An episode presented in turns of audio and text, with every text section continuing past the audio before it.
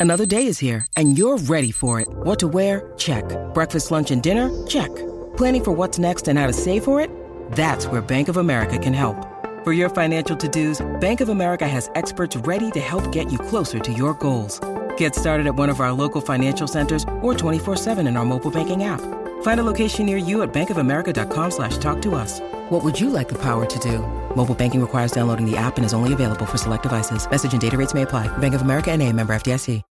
When you need mealtime inspiration, it's worth shopping Kroger, where you'll find over 30,000 mouthwatering choices that excite your inner foodie. And no matter what tasty choice you make, you'll enjoy our everyday low prices, plus extra ways to save, like digital coupons worth over $600 each week. You can also save up to $1 off per gallon at the pump with fuel points. More savings and more inspiring flavors make shopping Kroger worth it every time. Kroger, fresh for everyone. Fuel restrictions apply.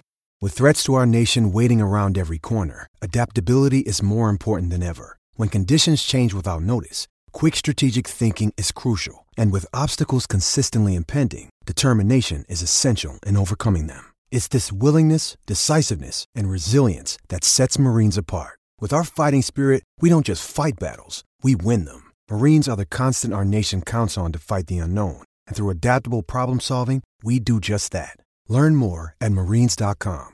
Harry Kane's double along with Christian Eriksen wonder strikes or Spurs defeat West Ham in their cup final. We discuss Saturday's win and preview Apoel to come tonight as we have the last word on Spurs. Is Gascoigne going to have a crack? He is, you know. Oh, I say!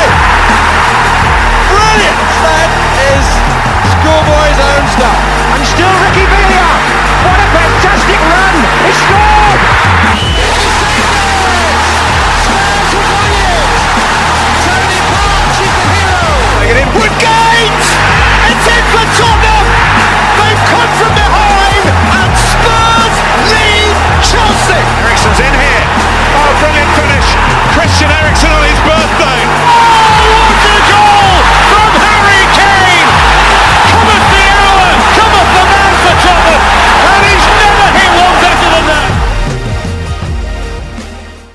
Guys, and welcome back to our brand new show where we have the last word on Spurs. You can follow us across a range of different social media platforms.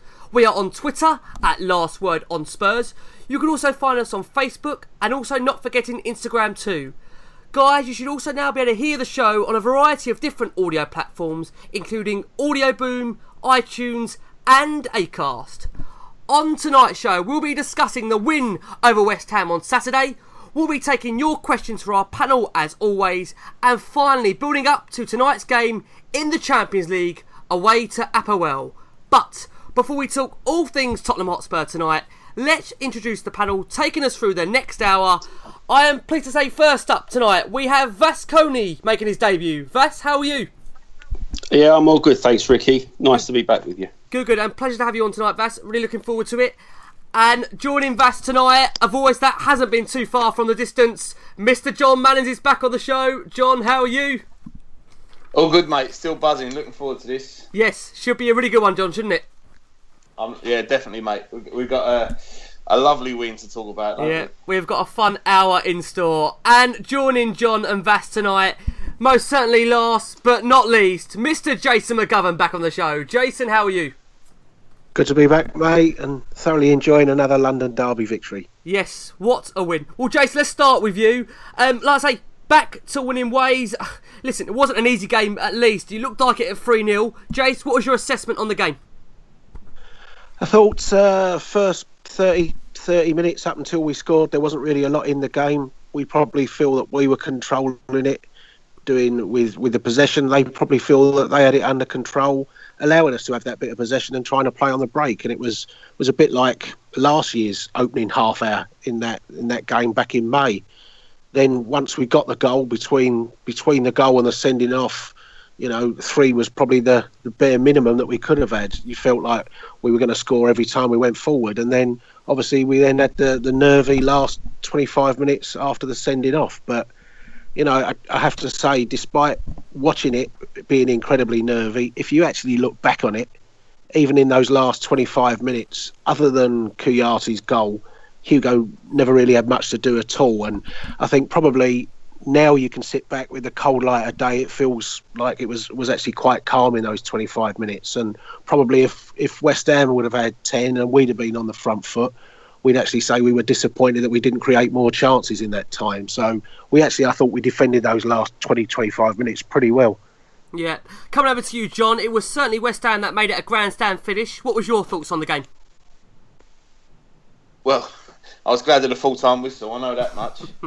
I think I could have drained the sweat off my palms and filled up a pint glass. I know that was disgusting, but it was one of them where you know, just typical, just a typical London derby. I think you know, as Jay's already said, the first half an hour was a bit bish bash, nothing much going on. It was just you know, a bit of a war of attrition, and I think what it came down to ultimately, looking at it at half time, was the fact that we got, you know, I mean, the clinical marksman up top who knows where the net is, and I think you know that obviously that trend continued into the second half. Eriksen's goal was a nice one after Kane was you know unluckily denied a hat trick by the post, and then yeah, that last twenty minutes was long. It was long, but it was uh, much celebrated in my house at the end. And I think, as I said to you before we started, I think I'd rather win that way because then they go away thinking, oh damn, we could have got something out of that, as opposed to being trounced. If you're going to lose, you might as well lose five 0 because then you, there's no regrets after.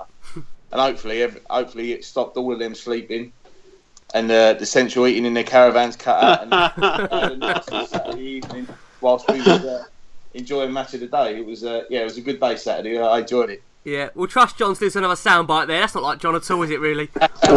Fantastic. Vas coming over to you then. What was your thoughts on the game? Um, I thought the first sort of 20, 25 minutes uh, we struggled to get going a little bit. I know Jay said we had possession, and I tend to agree, but we um, finding it difficult to get balls into the midfield, and then everything seemed to be getting cut out by West Ham. They were pressing quite quite well uh, against us. Um, but then all it takes is um, one bit of magic, isn't it? And it, we got the goal, and there was no looking back after that. Uh, got to 3 0. Uh, we probably could have had more and, and, and shut the game off. Uh, but then, them pulling one back and Aurier getting sent off, it kind of gave them the impetus and uh, put us under pressure. We ended up hanging on in the end. We really we, we could have sewn the game up a lot sooner. Uh, unlike John, I would have liked to have seen us trounce them five or six nil. To be perfectly honest with you, I don't care whether they slept or not. I would have enjoyed it a lot more. Yeah, I mean it's certainly a game that I mean on the face of it, it looks really close, but in true honesty, Spurs did dominate that game for large periods and allow West Ham back in. We're going to talk about the situation as to why West Ham maybe got back into the game, but Jay's taking it very back to the starting lineup. Coming over to you, we started the game. I mean, the likes of we had Llorente Son on the bench. Now Dembele, I want to ask you, Jace. We seem to have this occurring issue at the moment where Moussa Dembele. He's now picked up this ankle injury. And listen, I love Moussa Dembele, but he's missing now, Jace, big games at crucial times for Spurs. Is there a an undercurrent of worry here about his long term future at Tottenham because of the amount of injuries he's having, Jace? Well, you've certainly got to worry about his, his availability. I think, you know, as we said last week, we were all surprised to see him play in that uh, Barnsley game.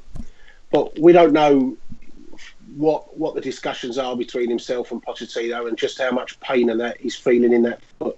I don't think he would have preferred to play in the Barnsley game than the West Ham game himself. So it, it's really difficult to know, isn't it? Uh, but it, you know, Pochettino's comments both before the game and, and kind of comments he's made since would suggest that he might actually be out for for for quite some time. I just get that feeling that you know we might not see him for much over the next three or four weeks, and, and it's definitely a worry because he's such a important player to us. But you know, I, I think that's also another reason why we kind of looked at Ross Barkley because I think that's that's another player that Pochettino thinks maybe that's the, the long term replacement along with Winks for Dembele that that he'd, he'd play Barkley a bit deeper than he normally has done. But you know, let's let's just hope we get Dembele fit before before too much longer. That's for sure. Yeah, I mean, not looking forward too much to Apoel because we'll come on to that later, but. Pochettino has said that Harry Winks is a probable starter for this evening. He has also said apparently that with regards to Moussa Dembele, there is an outside chance of him being fit for Huddersfield. So it's a difficult chase, isn't it? Because at the moment we're kind of getting mixed messages as to where we stand on Dembele. Fine player. You know, that's the. You would argue that maybe if he was fully fit, would there be more kind of rumours of him being linked away from Tottenham because he's a fabulous footballer. Don't get me wrong, he's so important to us. We want to see him back soon, as soon as possible. Coming over to you, John. We'll bring it forward to the game. We have to start with the first goal, and again, the brilliance of Christian Eriksen, seeing him between the lines, finding Dele Alli, who then played this pinpoint cross to Harry Kane, and there was absolutely no chance, John, of him missing that bullet header. What a fine first goal! No, it was. It was. Uh, first of all, Andy Carroll done well to find Christian Eriksen. I love that. I love that. well, he, he, I would say Carroll was probably directly at fault for both of the, uh, the first two goals, wasn't he? So, but yeah, no, it was the, the you know the vision from Eriksen to play that ball through, you know, pinpoint precision on his weaker side. Although I'm not sure he's really got a weaker foot, to be no, fair. yeah, this is it. And uh, yeah, you know, the way that uh, just, when I seen the ball leave Dele's foot, I was thinking maybe that Kane was a bit too much on the stretch, but he done his leaping salmon and it ended up in the net. And uh, yeah, it was uh, it was it, it, was one of them goals that was quite aesthetically pleasing. You know, nice nice on the eye. The fact that Joe Hart didn't even bother moving, you know what I mean, says it all. They're not missing him in Italy, by the way, bowler counts. and yeah, it was. Uh, it's just one of them. It come at such a good time for us, and obviously we was, uh, you know, strong from then on to, to half time. But yeah, no, it was a, a lovely goal. No stopping them. Yeah, Christian Eriksen now has more assists and created more chances in 2017 than any player in the whole of Europe. Just in case anyone thinks the bloke is severely underrated like me, that's coming over to you. Listen, I think on this podcast we always ring the praises of Christian Eriksen. Can you add to that at all? Because he's in phenomenal form this year and he's getting better, Vas, game by game at the moment. Yeah, absolutely. I, I seem to recall at the beginning of last season there were questions around uh, Eriksen mm. and what he was bringing to the team, and maybe he wasn't really at it. But once he's found his stride, he, he's really gone up to another level now. Uh, he's, he's so much more consistent. He, I think he covers more ground per game than any other Spurs player. And his vision and his, his range of passing is critical um, for us, and it's really what makes us tick. Uh, it was a great ball into into Alli for that first goal. I actually thought Alli crossed it a bit too hard. I'm thinking, gosh, where's this going? But it was it was a great header by Kane. So lovely to see it hit the back of the net and, and get us off. And then once that first goal went in, we were we were a lot more at ease after that. I think.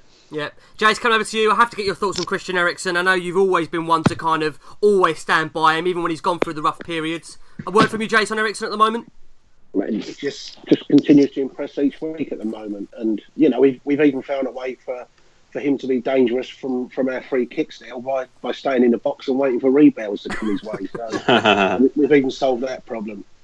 We have indeed. Jace, just sticking with you, Dele Alli. Um, I've seen some recent criticism against him on Saturday.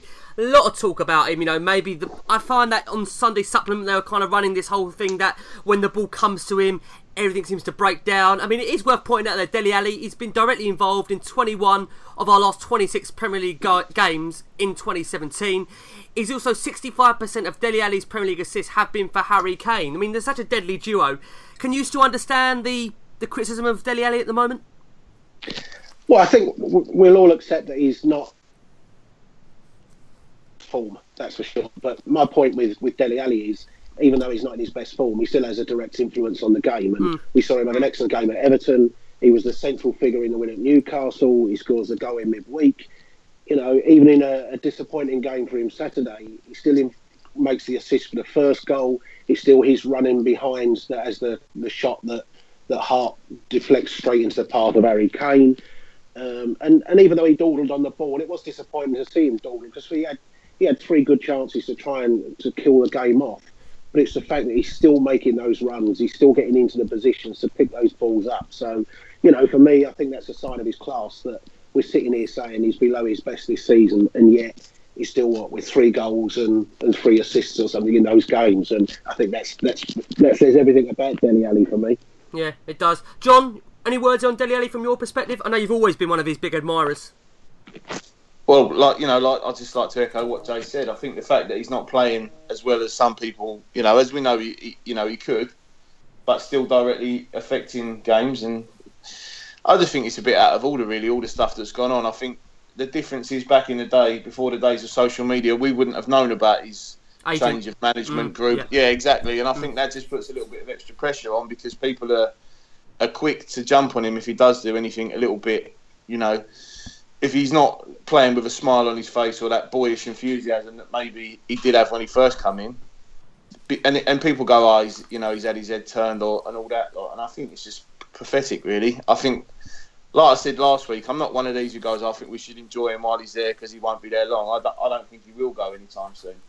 Okay. But just I just think it. You know, we've had players before that have had little impact on a game and not played so well, and that means that they've done nothing for 90 minutes. And with Dele, you know what I mean. You daren't take him off because at any one any, any one moment he can affect the game. And uh, on Saturday he did. I thought without being spectacular, you know what I mean. If if he was playing for West Ham, I, I'll guarantee we would have lost on Saturday. It's funny you say that, John, isn't it? I mean, it's one of those things where Dele, I mean, we've always said it. I, think you put it there aptly, John, that from our perspective, you have to leave him on the pitch because he's always such a threat. You know, there's always a goal in him. He's, for me, he's the go to guy at Tottenham. He's the game changer. I think you have to keep him on that pitch. And I think, no doubt, throughout this season, we're going to sit on this podcast and praise Dele Alli because we know he's going to get goals in vital games for us. That is just the way it is. Coming over to you, Vass, a guy at the moment that everybody is in love with, including Mauricio Pochettino, is Harry Kane. Vass, what can you say about him that we haven't said before about Harry Kane? There are no more words, I don't think, or superlatives. I mean, the guy is just. The only thing I can pick out of Harry Kane is he hates August, clearly. um, but aside from that, I mean, he goes on. You know, each game, and he said himself uh, in the in the post match interview that he's quite. He goes into games confident that he will score. And I think as fans, we, we feel that way as well. We we know that if he's going to get some chances, uh, likelihood is he'll put one or two of them away. Um, he's just the, the, the ultimate centre forward at the moment, uh, best in the Premier League by far, in my opinion, and probably one of the best in Europe at the minute. So. Um, it's yeah. There, there, there's not much more we can say about Harry Kane. He's key to our our, our play, and he's uh, epitomises everything that is good about Tottenham Hotspur. Yeah, I mean, he is, like I say, he's the poster boy for Tottenham. He really is. Jace, coming over to you, I'm going to give you a frightening stat here. Based on his current scoring record, Harry Kane will break Alan Shearer's Premier League record in another 266 games during the 2025-26 season. He scored 21 in 29 Premier League London derbies for Tottenham. Is there anything, Jace, this guy cannot do? Because the range of goals he scores, the variations of them, there's just so many, Jace. I mean, he literally, for me, he's a superstar, isn't he, Jace? Oh, without a doubt, he's he's as good as you know. I'm trying to think in the, the 40 years I've been going. I'm, I'm, trying to think of anyone that's that's done the things that he's doing at the moment in terms of a striker. And you know, I've seen I've seen Lineker's, I've seen Klinsmann's, I've seen Allen's, um, but you know, he's right up there, and, and that's all. That's the biggest praise I can I can think to give him. He's just as you say, every week he's just out there doing his business. Really leads the line now, and, he, and I think the thing is, he's just getting better and better all the time. So, no, we're just uh, incredibly lucky to have him playing for us. I don't mean that that he should be looking to leave us. I just mm. mean thank, yeah. thank God he was was born a Spurs fan and he's he's come up to our ranks. That's for sure. Yeah, completely echo those thoughts. John, coming over to you. It's six goals in his last six appearances against West Ham. It's 19 goals in 28 Premier League London derbies for Tottenham. This this stat is the best one for me. He's scored more career goals, 131, than West Ham's last 30 strikers combined. John, what can you tell us about Harry Kane that you haven't told us before? he only scores against muck. Tapping merchant. You must be, yeah, exactly. You must be making all that up, Rick. Oh, sorry, maybe. I don't uh, know. I am think... I? I, I, well, I'll tell you one thing. Young Kate is lucky that she got in there first because there's thousands of us who'd have his babies. I'll including Poch, including Poch. Well, yeah, yeah, oh, yeah, definitely. But I, I, think I might have cracked it, Vass. I think just had a look. His birthday's on the 28th of July, right? Now he's yeah. a professional athlete. He can't have a beer every Saturday like the rest of us. So maybe he gets absolutely tanked on his birthday, and that wipes him out for a month. Possibly. If, that, if that's not it, then I don't know. But yeah, no, he's he's the boy who can do everything, isn't he? We, I, I love him so much. I think you know, you, you look at this world outside of football at the moment, and you think we're living in the time of Kim Jong and Donald Trump. But that also means that we're living during the time of Harry Kane as well. And I'd, I'd, uh, I'd, I'll risk World War Three just so I can go and watch Harry Kane every other Saturday. That's fantastic. John, just to give you for a second, I've got to ask you this one. Um, Teddy Sheringham now is a guy that was from our era, wasn't he, John? Growing up for me and you, Teddy Sheringham, Yeah, yeah. we grew up watching him. And even Teddy at the weekend on Sky, I mean, he said, Harry Kane is everything I had and even more. For Teddy to say that, John, I mean, that, that's pretty special, isn't it? Because Teddy was some kind of striker that me and you watched growing up week in, week out. Yeah, he was. I think that I think the main difference from talking about the eras is back then Teddy always would have been had a partner in a four four two, and I think that meant that he didn't really need he didn't need to have some of the attributes that a more rounded one up top striker like Kane needs to have nowadays in modern football. I think I'm not saying that playing with Chris Armstrong made Teddy Sheringham a better player, but what I'm saying is it takes away some of the burden, so you don't have to have that you know, if you've got, we've seen it before at Spurs, we've had little and large up front, Crouch Defoe, and we've had, you know, smaller, more supple, nip, uh, nippy strikers like Defoe. And I think the fact that Kane, all right, you could say Alli's probably a strike partner, but the fact that Kane could do it all on his own, Teddy's right. He's right. There's no two ways about it. He's. It'd be nice to see them two play up front together. Don't get me wrong, because Teddy's a bit of a hero of mine. But yeah, he's uh, nah, he's just fantastic, and we, we could talk about him every week and blush about him. I love the guy. Yeah, there's not enough time to cover, cover Harry Kane. I mean, what a phenomenal player. James, coming over to you. There's something I saw you picked up t- up on today on social media, and that was Jan Vertonghen's marauding run to set up that second goal where he kind of laid in Dele Alli. I mean, Jan Vertonghen, Jace, a lot of talk is about the likes of Sanchez, about Alderweireld. Does Vertonghen get the credit he deserves, Jace? Because he's been phenomenal, really, for the last season and a half, hasn't he? He really has stepped up to the plate, where many doubted sometimes that his heart was in it. he definitely doesn't get the credit. You know, I think when you you um, you listen to the, the various people talking on Skies and the BTs, everyone will tell you that, that Toby's the best defender in the league. But Jan, to me, is is so impressive alongside him. I mean, you know, it was fantastic bit of play for the second goal. The, the initial touch, the, the marauding run forward, the, the, the perfectly weighted pass to Alli. And actually, if you look at the first goal, what was astonishing, if you look at, I think it's the, the, the camera that was behind our goal when, when the ball goes in at the far end. If Harry Kane misses that ball, the very nearest one to him then was Jan Vertonghen, and Jan probably thinks Harry's Harry's nicked a, a tap in off of him. And I think you know that, it's just an astonishing run he must have made on the blind side for that as well. But I thought, you know, when when West Ham were starting to to push on in that last bit, I thought him, Sanchez, Toby all defended well, Ben Davies as well, and you know they stopped. They, they won their tackles in the box, they got their blocks, they won the ball in the air, and that's not so easy to do when they're constantly looking for Andy Carroll.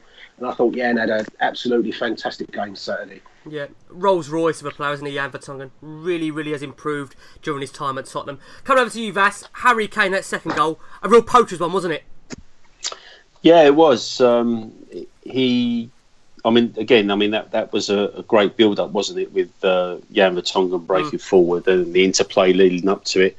Uh, and it was the one occasion where where Dele didn't hesitate and actually took his shot early, uh, and we reap the benefit of it. Kane has just got a sixth sense, hasn't he? He was in the right position to just stroke the ball in um, nonchalantly. It's just it was an easy goal for him in the end. But he, the way he took up his position, it's almost as if he half expected uh, Dele's shot to come back to him in that specific place. So.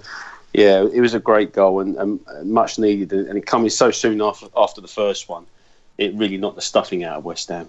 Did, and I promise you, this is the last Harry Kane stat I am going to read tonight. Mm. Lionel Messi is the only player to score more domestic league goals than Tottenham Hotspur striker Harry Kane. That maybe just puts it into emphasis just how the rich vein of Harry Kane's form is right now. It is unbelievable.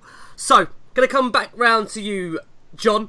We go into half time, absolute dream first half of being 2 0 up. We come out, start again, really, really decent, and Christian Eriksen makes it 3 0. And John, what are you going to tell me about, it, about this finish? Because he literally just plucks it out of the air and beautifully places it beyond Joe Hart's reach. I think the thing that I liked about the goal so much is that it just looks so easy. Like that, that could have ended up anywhere. You know, all right, it's fallen on his strong side, but he's had to, you know, control the strike. He didn't have to hit it too hard. It was all about placement. And again, Joe Hart's left flapping, and he, he didn't get nowhere near it. I think at the time, I don't think I appreciated how good a finish it was. I was just straight off the sofa and jumping around like a div. But the way that there's so much control involved in that strike, you know what I mean? It's just beautifully placed. Like the keeper, really, he really couldn't make it. He couldn't get there, and I think it's just you know, all right. I know you say about his assists and all that, and people can say he don't score enough goals, but if he if he uh, you know he's got that in his locker, and uh, yeah, it was a lovely goal, and it at, uh, at that time. I was like, right, that's it, game over. I can chill out a bit now. As you know, doing the hard, doing it the hard way since 1882. I don't know why I expected any different. Yeah, we're, we're going to come on. We are going to come on to Mr. Aurier in a second, I promise. Coming around to you, Jace. Just very quickly again, I have to say about the Eriksen skill. I mean, the technique, Jace, to bring that, like I say, out of the air. That's a skill in itself, isn't it, Jace? That finish.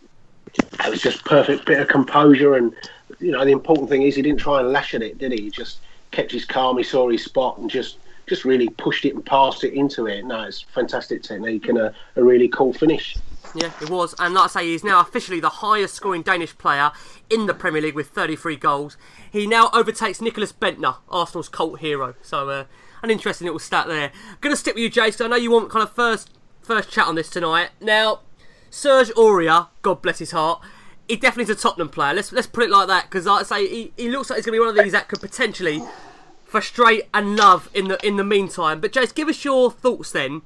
When he's going for that second tackle, are you thinking, "Come on, game craft, game craft," Jace? Uh, without a doubt, and, and I tweeted Saturday what a, a brainless, stupid thing to do, and, and, I stand by that because once you've been booked, you can't defend what he, what he did. You know, it, it, we all know you don't go lunging in the area, the pitch it was in, the player it was on, who's never really going to go and get away from him you know, there's no defence you can give for, for the second yellow card. What I will defend him from is is the ridiculous nature of Sky, uh, particularly Sky on in their aftermatch with with Jamie Redknapp, and there was a red card waiting to happen. I mean, you know, before the the first yellow, and let's be fair, the first yellow card was was a pretty innocuous thing. We know it was the totting up process, but you know, when he eventually got the booking was it was it him running into Carroll or did Carroll run into him? Good point. And yep. you know, even though the the totting up process had gone on, nothing he'd really done was a really rash foul. You know, I don't remember him jumping in two footed at anyone or, or you know being at full length and chopping anyone down with trainers coming onto the pitch. I think if you look at the Stoke Chelsea game at the weekend, for instance, Marcos Alonso ran the risk when he'd made a really bad foul for his first and then completely took a bloke down for the second one. Well, Aurier didn't do any of that. And I think, you know, some of what was said after the show about him, you know, being this hothead and, and you know, he was raw and he's rash and, and things like that and, and the subsequent punditry over the weekend. I mean, he's, he's played 228 career games mm. and been sent off now three times. so, you know, we're hardly talking about someone that's rash and, Uh, for Alan Pardew to be saying he wouldn't speak to him till till Thursday, Serge Aurier's received less red cards than Alan Pardew's received sackings, and that, that's a fact. You know, I mean, you know, Alan Pardew, I won't speak to him until Thursday. Well, you'll have been sacked by then, Alan. So forget about it. You'll never get your chance. And I thought, you know, Jamie Redknapp, the criticism of him was just ridiculous. This is a bloke that's played one Premier League game, and I think Teddy Teddy may well have had a, a good point about him where we all said last week on the pod and, and the preview of the show, we have to match their physicality, mm. we have to match their intensity. Uh, Pochettino immediately after the game said we had to come here and show some fight, and maybe he's he's heard all that speaking around the training ground in the week, and he thought, right, okay, this is the type of game it is.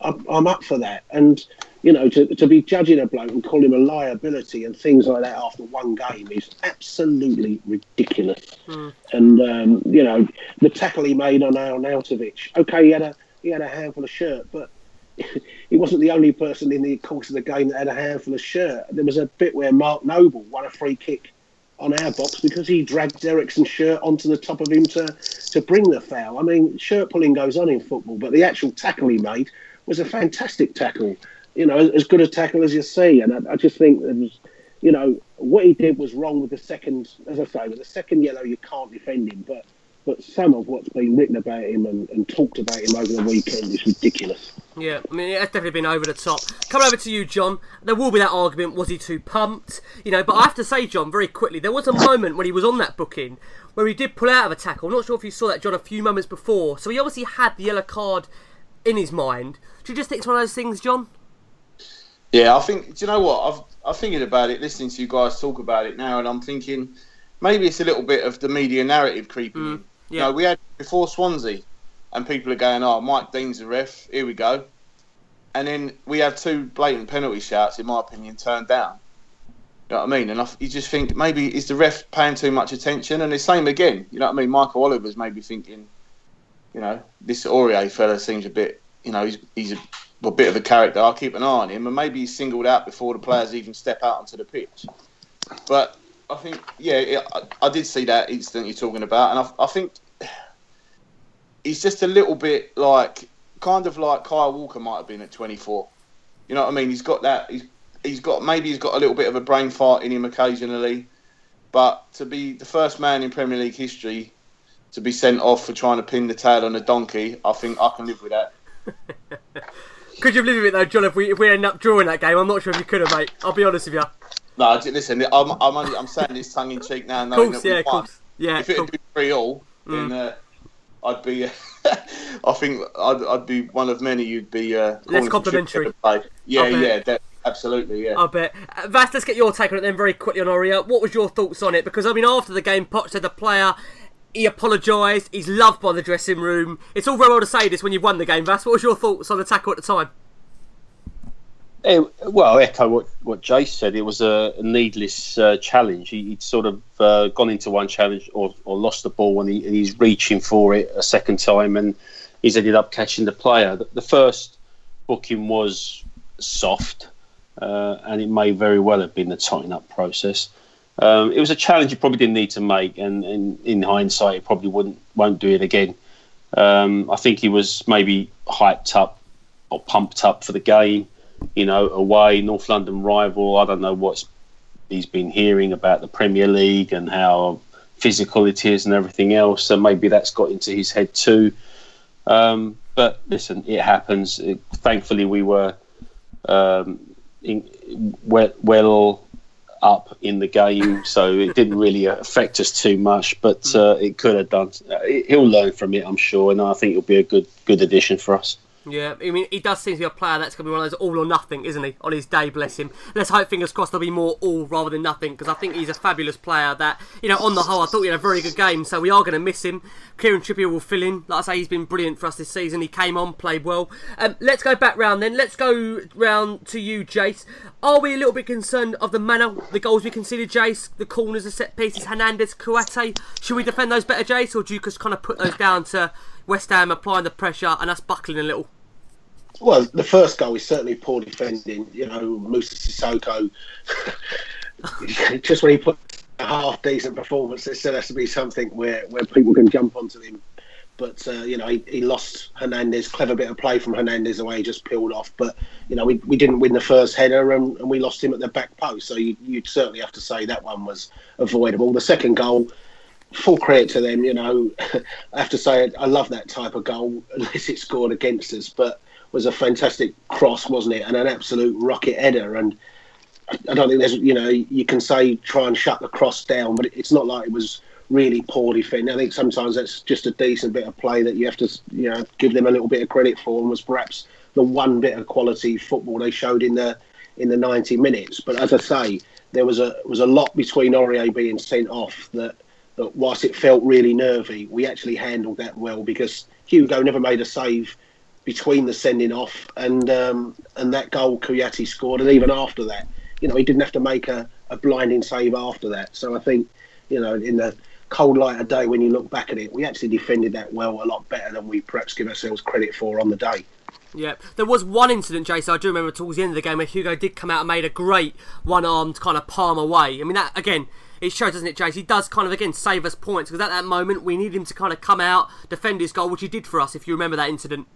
Yeah, I mean, he, he got a fingertip on a. I mm. think that was a corner or a deep cross or something like that. But but exactly right. You know, that's what you that's what you want your goalkeepers to do: help the back four. And if they can't get on it, you know, at the end of the day, he's the one that can jump highest, and he's got the, the extension of his arm, isn't he? So you know, you need him to come and relieve the pressure. But as I say, they they didn't actually threaten as much as as people thought, and and as it probably seemed on the time.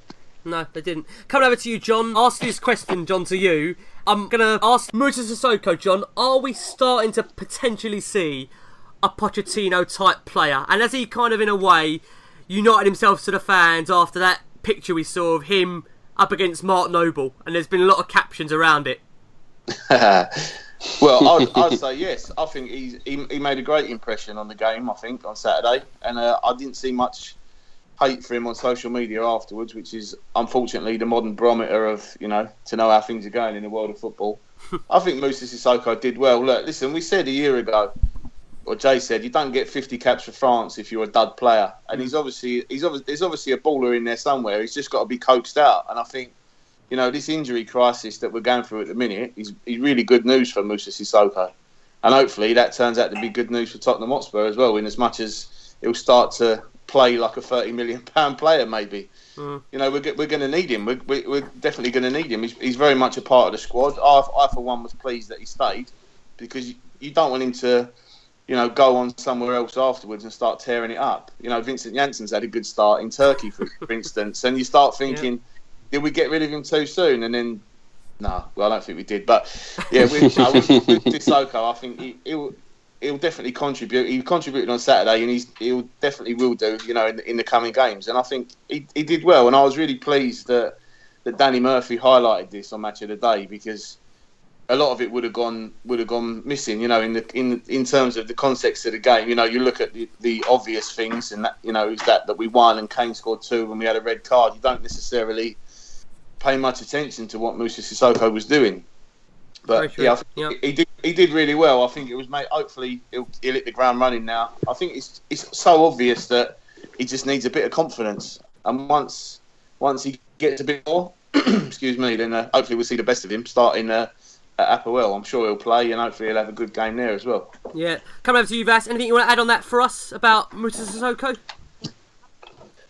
Yeah, I thought we had a good game on on Saturday. Forget what day it is now. um, yeah, I thought he had a good game. He did.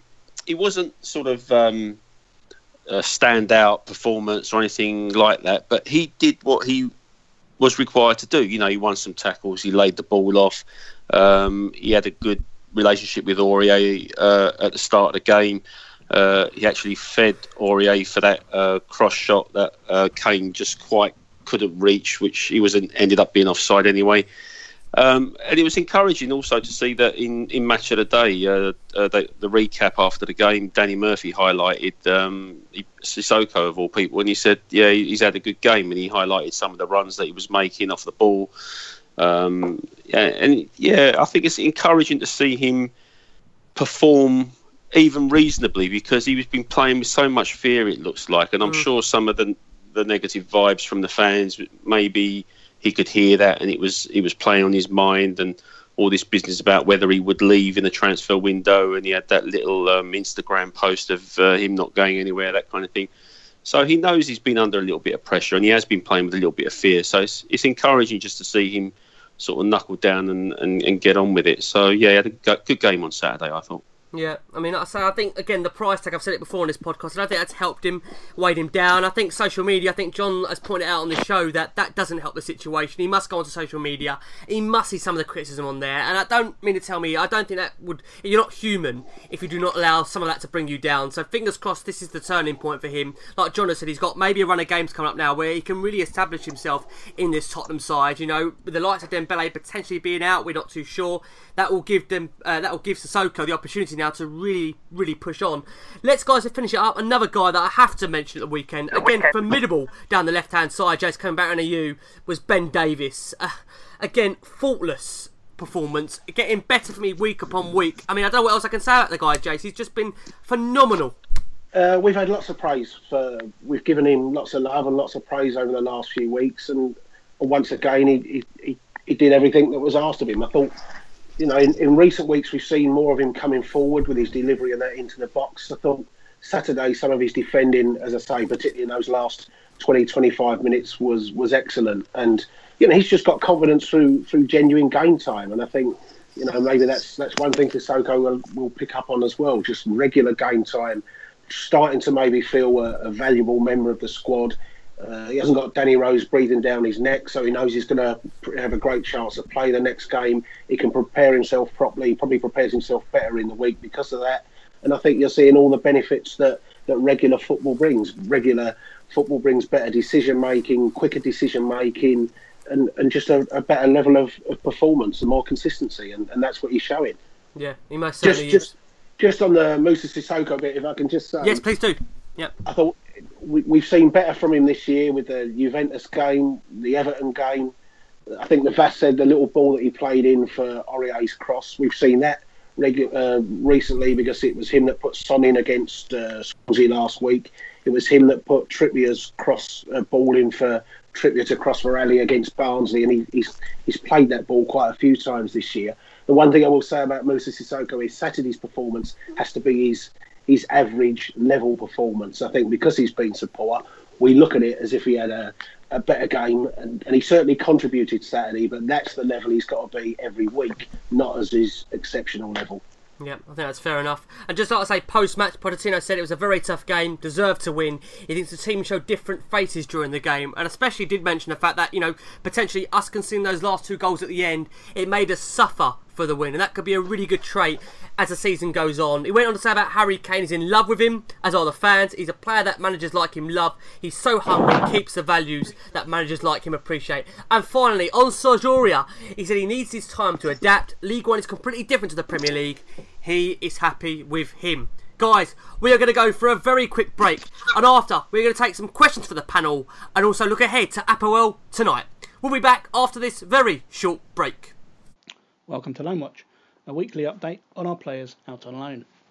Starting in America this week, Anton Walkes has played twice for Atlanta United since I last spoke to you, and both games have ended in victory 4 0 over LA Galaxy and 2 0 over Montreal Impact. In Turkey, Vincent Janssen scored his second goal in as many games for uh, Fenerbahce, scoring from a penalty spot in their 2 1 victory over Besiktas. Uh, this match also saw a total of five players sent off.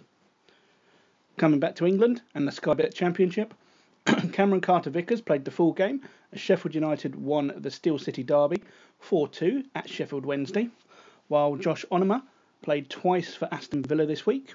Uh, he played 81 minutes of the 2 0 loss to Middlesbrough in the League Cup and was a 72nd minute substitute as Villa won 2 1 at home over Nottingham Forest. Finally, in League One, uh, Conor Ogilvie was an unused substitute as Gillingham lost 3 0 away to Rochdale. That's it for this week's Loan Watch. Speak to you again next week, and come on, you Spurs. Hello, guys. Welcome back to the last word on Spurs. Guys, as always, we ask you to get your questions into us every single week. You can do that by tweeting our Twitter account of Last Word on Spurs, leaving your question with the hashtag LWOS. Now, guys, we do have a brand new website which we will be sharing with you shortly where Jason will be uploading all of your questions along with his answers every single week. So, guys, we'll be announcing that very, very shortly. Let's start tonight's questions off by going to you first, John, because I think you'll give the best answer to this one. Uh, this is Will at RailDGGHD. Thanks for that, Will. Uh, he says, How much did you shit yourselves when the second goal went in, and what did you feel when the final whistle went, John? Perfect question for you, I thought. Well, I had to give the sofa a good clean and get the Febreze out before the miss. hopefully, Will, that answers your question. No, it was fantastic. Uh, as I said earlier, sweaty palms and all that, dry mouth. It was, uh, yeah, it was. Uh, I'm sure I weren't the only one. It was tense, wasn't it? But yeah, no, it was good in the end. The full time whistle was uh, was greeted gladly in my house, and yeah, I must admit, Will, I don't I don't like to admit these things. I'm a grown man now, but I did, yeah, I did have to change my boxes after. Yeah. Mm. I'll tell you. I'll tell you what, guys. No word of a lie. When the Spurs fans started singing that "Your Shit" song on 60 Minutes, yeah. I turned to my wife and I was singing, that is bad news. Too early, and it? it nearly, early. nearly was. It was too early. Got to Yeah. wait till the 89th minute at least. We never learn, do we? We never do learn. No. Oh, Jace, can I come back round to you? We've got a question here from Zach who says Sissoko seems to be progressing, gaining confidence with every match. We have touched upon him already tonight, Jace, but he wants to know, Zach, this is at THFC. Is this the turning point, Jace? Very quickly on this one. Let's hope so. Let's hope so. As I say, Saturday's performance has to be his level performance, and if he can do that, I think you know he, he seems to just have, or Pochettino seems to have a little bit more trust in him this year. That's probably a help as well, and he, he's got chances now with Dembele being absent to, to really force himself into that side, and it's it's up to him to, to grab that chance, mate. Yeah, let's stick with you for a second, Jace. Let's try and squeeze in another one to you. This is Jonathan Anderson at John Nathan A underscore who says, "What would you equate Dele Alli's lack of confidence in front of goal to, Jace?" It's hard to say, isn't it? Why he's, he's lacking confidence because his, his figures with goals and things like that this season isn't too bad. I think, you know, one thing I will say about Dele is he's, he's quite an instinctive player. We've seen him score what over thirty goals. The vast majority are, are, are usually one-touch goals, and uh, I can't really remember him going through one-on-one and scoring for us yet. So maybe it's just that instinctive bit where a little bit too much thinking time sometimes muddles your thoughts up. But I don't think there's any real big problem with, with Dele. I, I don't think, as bad as he looks at the moment, he's actually that far away from being the, the Dele Alli that we all know. Mm. I hope you're right. I mean, Poltac RMS asks a similar question. He says, Alli's movement on the ball is great. Off the ball, even better. But has he been neglecting his shooting practice? I mean, so much speculation about at the moment about Dele. All we know is he's a fabulous young player. We know the qualities there. And there's no doubt, as we know on this podcast, as I said, avoid repeating myself here, we know he's going to get goals. And we know we're going to be speaking about him week upon week. So no doubt the goals will be coming back. Even that, Rick, you know, Mm, if you think yeah. about him, you know, when they say about his shooting practice, think of his goals. Yeah, There's exactly. not that many great goals in there. They're nearly all, you know, he's he's probably more of a tapping merchant in many ways than than Kane is. It's usually close in, you know, eight eight ten yards out with a simple header or a really simple finish. There's not that many great goals in his goals, and I think that that's what I mean. It's it's just instinctive, intelligent finishing rather than spectacular stuff. Yeah, and I hope that also answers the question of Top Spur Comments, who says, What's happened to Dele Alli's ruthlessness? We know the goals are here, we know they're coming, and he showed it this season, so fingers crossed they continue. Going to come round to you now next, Vas. We've got a question here, a great question from James Powell. At how good was Llorente's cameo? That brilliant six, seven minutes where he came on, Vas, and he really broke the game up. And a massive row, that went on for a while. That stoppage time didn't get added on. That was also mentioned, I think, by Paul O'Keefe on Twitter. Really, really good seven minute cameo. And you just feel, Vas, that is what exactly is been brought for. That little bit of experience to kind of see out a game, Vas. Yeah, you can you can tell that the guy's been there, done it, and his experience was telling uh, at the end. Uh, we we were sort of backs to the wall a little bit, and then when he came on, uh, we were able to play a, a few long balls down downfield, and he he won some headers. He controlled the ball. He held it up a little bit uh, on occasion, so he took a little bit of pressure off, albeit that he was only on for a short while. And I mean that little ruck that he was at the centre of uh, right at the end. That I mean that was his experience uh, all over there. Just killed the momentum of the game, ate up some valuable time, and then before you know it, the game was over. So that that was um, superb from him. Even though it was only a what an eight minute cameo or whatever it was, uh, it, it was much needed at the time. It was. Let's stick with you, Vas. Let's try and squeeze another question from you. Uh, this is Jeremy Palmer at Jeremy Palmer7, who says, Thought he played well. Serge Aurier's brilliant tackle saved the three points. Defending set pieces are still problematic. Lastly, why no Son? Is that just because of the options we've got at the moment, Vas, or what do you think about Son? Um, no son to start the game. Uh, I think yeah, he's saying last. What maybe not? Maybe not. He's saying lastly, why no Son? I'm not sure what he's referring to there with regards to Son. well, I think the starting lineup. I don't think we could really argue with it. And yeah. as, as as for why Son didn't enter the, the game, clearly when you're down to ten men, you, your options are somewhat limited. Harry Winks had to come on to help shore up midfield a little bit and give uh, Christian Eriksen a break. Uh, Sissoko was already at right wing back, and it was plain that he couldn't continue there for too much longer. So Trippier did have to come on. And then we just mentioned the Llorente substitution and the benefits that that had. So yep. really, it was just horses for courses, and there was no real room for Son. Yeah.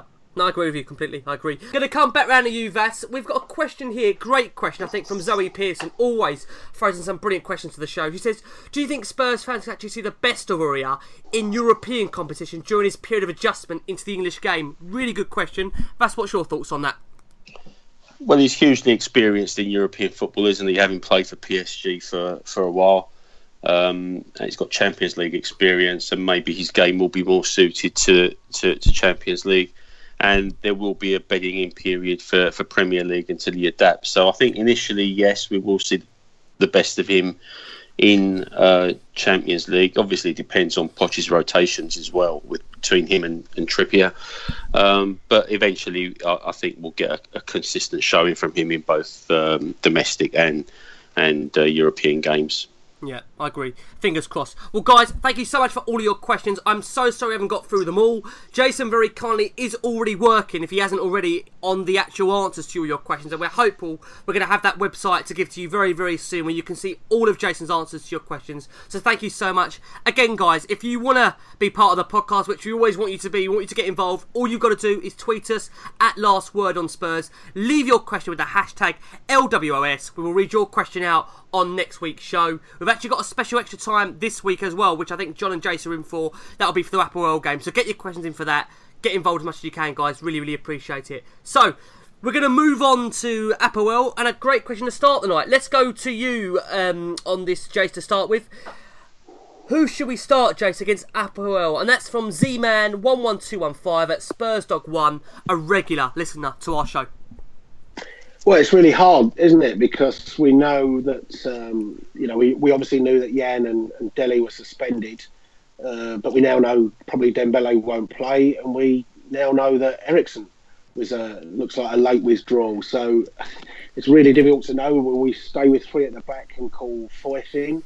Will we go to a flat back four and play with Winks and Dier in midfield? Will it be Winks and Sissoko in midfield?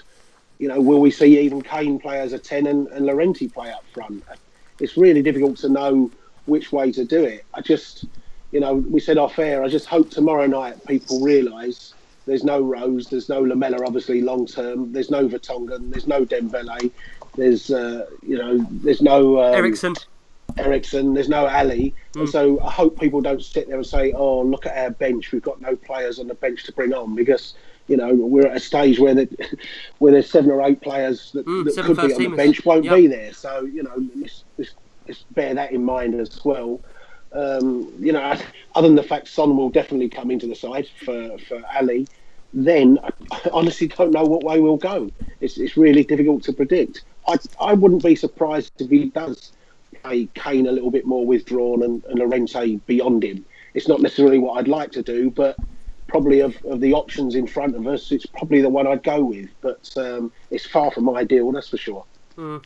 Going to come around to you, Vas. What are you making out of this lineup? Because at the moment, it looks like a flash of Holby City with a mix of casualty in there. Seven players out.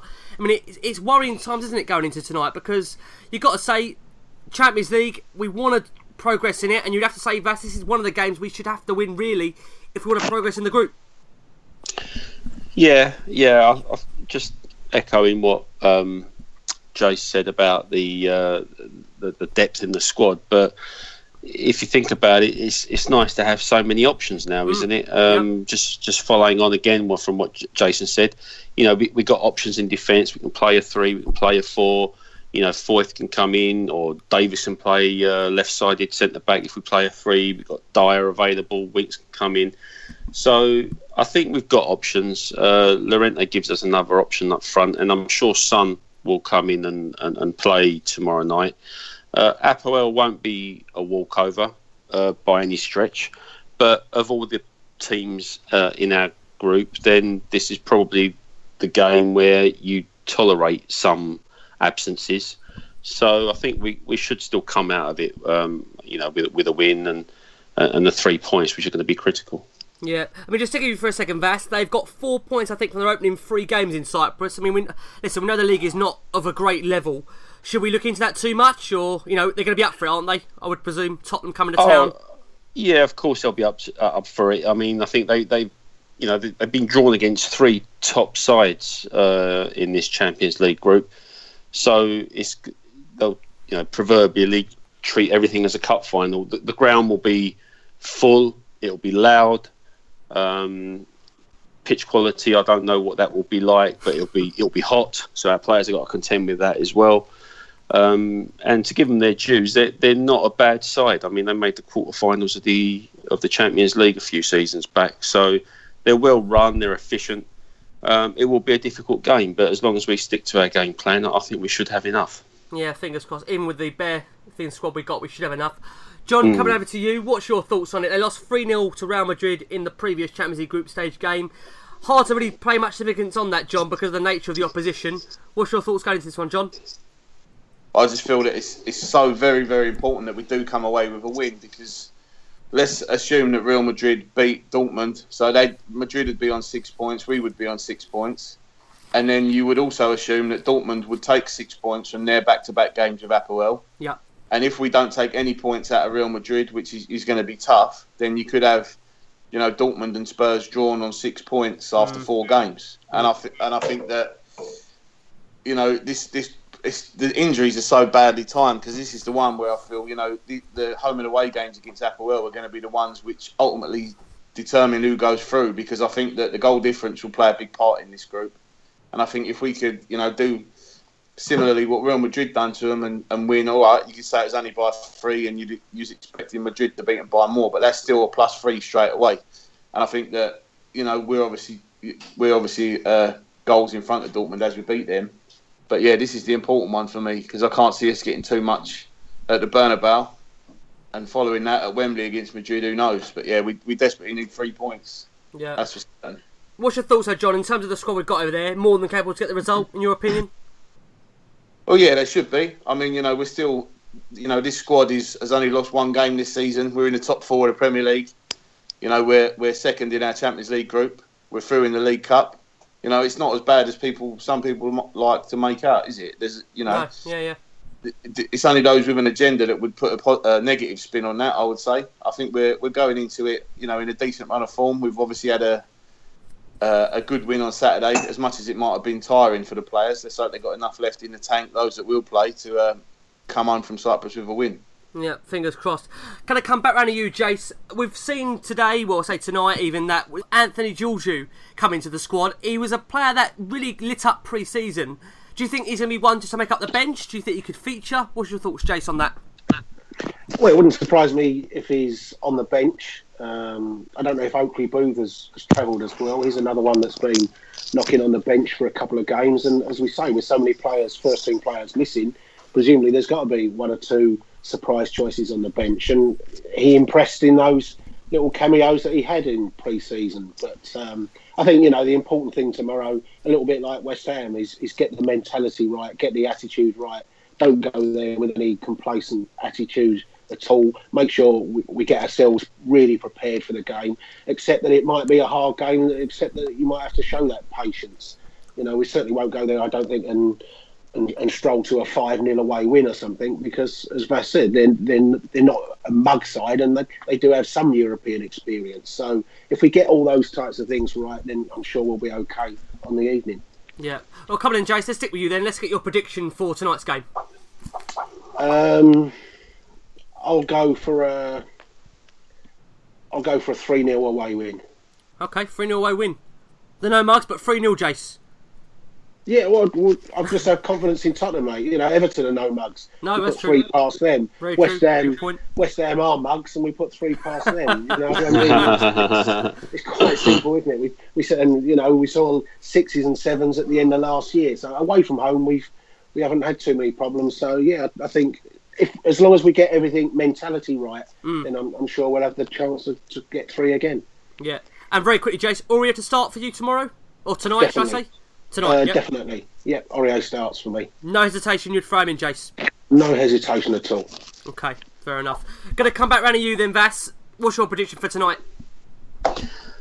Uh, 2 0 win, I think. Um, as much as we want more goals, I think it's going to be a night where we're going to have to be patient. Um, get the first, I think we'll get a second. Um, and that should wrap it all up, really. Uh, definitely, Aurier will start, in my opinion, too, because um, he'll be suspended for Saturday against Huddersfield, and Trippier will be in for that one. So yeah, definitely play Aurier tomorrow. Yeah, and what about Winks though, Vash? You like to see Winks start maybe? Yeah, yeah, why not? I think he's he's said recently that he's now sort of injury free and, and, mm. and, raring to go. So it might be an opportunity to, to give him a run out tomorrow. Be interesting to see what um, Poch does with Dier, really, if he wants to drop him back into defence now that Vertonghen isn't playing, uh, and maybe play uh, Winks and Sissoko in the middle or something like that. So, yeah, I, I think Winks will, will probably, uh, if he doesn't start, he'll get he'll get good game time for sure. Yeah, I agree with you. I think it's going to be a very interesting lineup tonight. Really looking forward to it. And John, finally going to come to you. Prediction, John. What are you going to give us for tonight? I think it's going to be kind of like a, what would have been a Europa League lineup, isn't it, due to the injuries? So I'm going to go for a Europa League away performance because we ain't had squeaky bum time. well, tell, tell me the last time we had a decent away game in the Europa League. Oh dear! Oh my god! It's been a, that's a, that's a been a while. So yeah, no, I'd say I'm, I'll, I'll, any win, I'm going to go one 0 one 0 to Spurs. Oh, oh, what a night we're in for! Cheers, John. You'll have Thanks to get that. back to that sofa again, John, after the game. well, that for breeze, I think. God. Yeah. I'm going to cling film it tomorrow afternoon. I'm ready, set up for the evening. There you go. Well, well, John set us up for a really good night tonight. 1 0, he reckons. Honestly. Guys, well, let's hopefully, fingers crossed, we're going to be talking about a win for Tottenham in the Champions League. Would be great to start off with back to back wins in Europe. Really, really looking forward to it. Vas, thank you so much for joining us tonight. Been a real pleasure having you on. No, thanks a lot, Ricky. Been a pleasure uh, taking part with you guys. Yeah, we'll most certainly get you back on in the near future, Vas. Really, really enjoyed it. John, thank you as always. You're back with us on Wednesday night, aren't you? Yes, mate. Yeah, yeah, I'm back. I might even have a special song if we win. Look forward to that. Look forward to that. And last but certainly not least, Jason, thank you as always. And you're also back for us on Wednesday night, Jason. Yep, looking forward to looking forward to the game, and fingers crossed it all goes out as we play. Yeah, fingers crossed. We are talking to you guys on the back of yet another win. So, guys, as we roll into another Champions League game, the last thing to be said, as always, come on, you Spurs!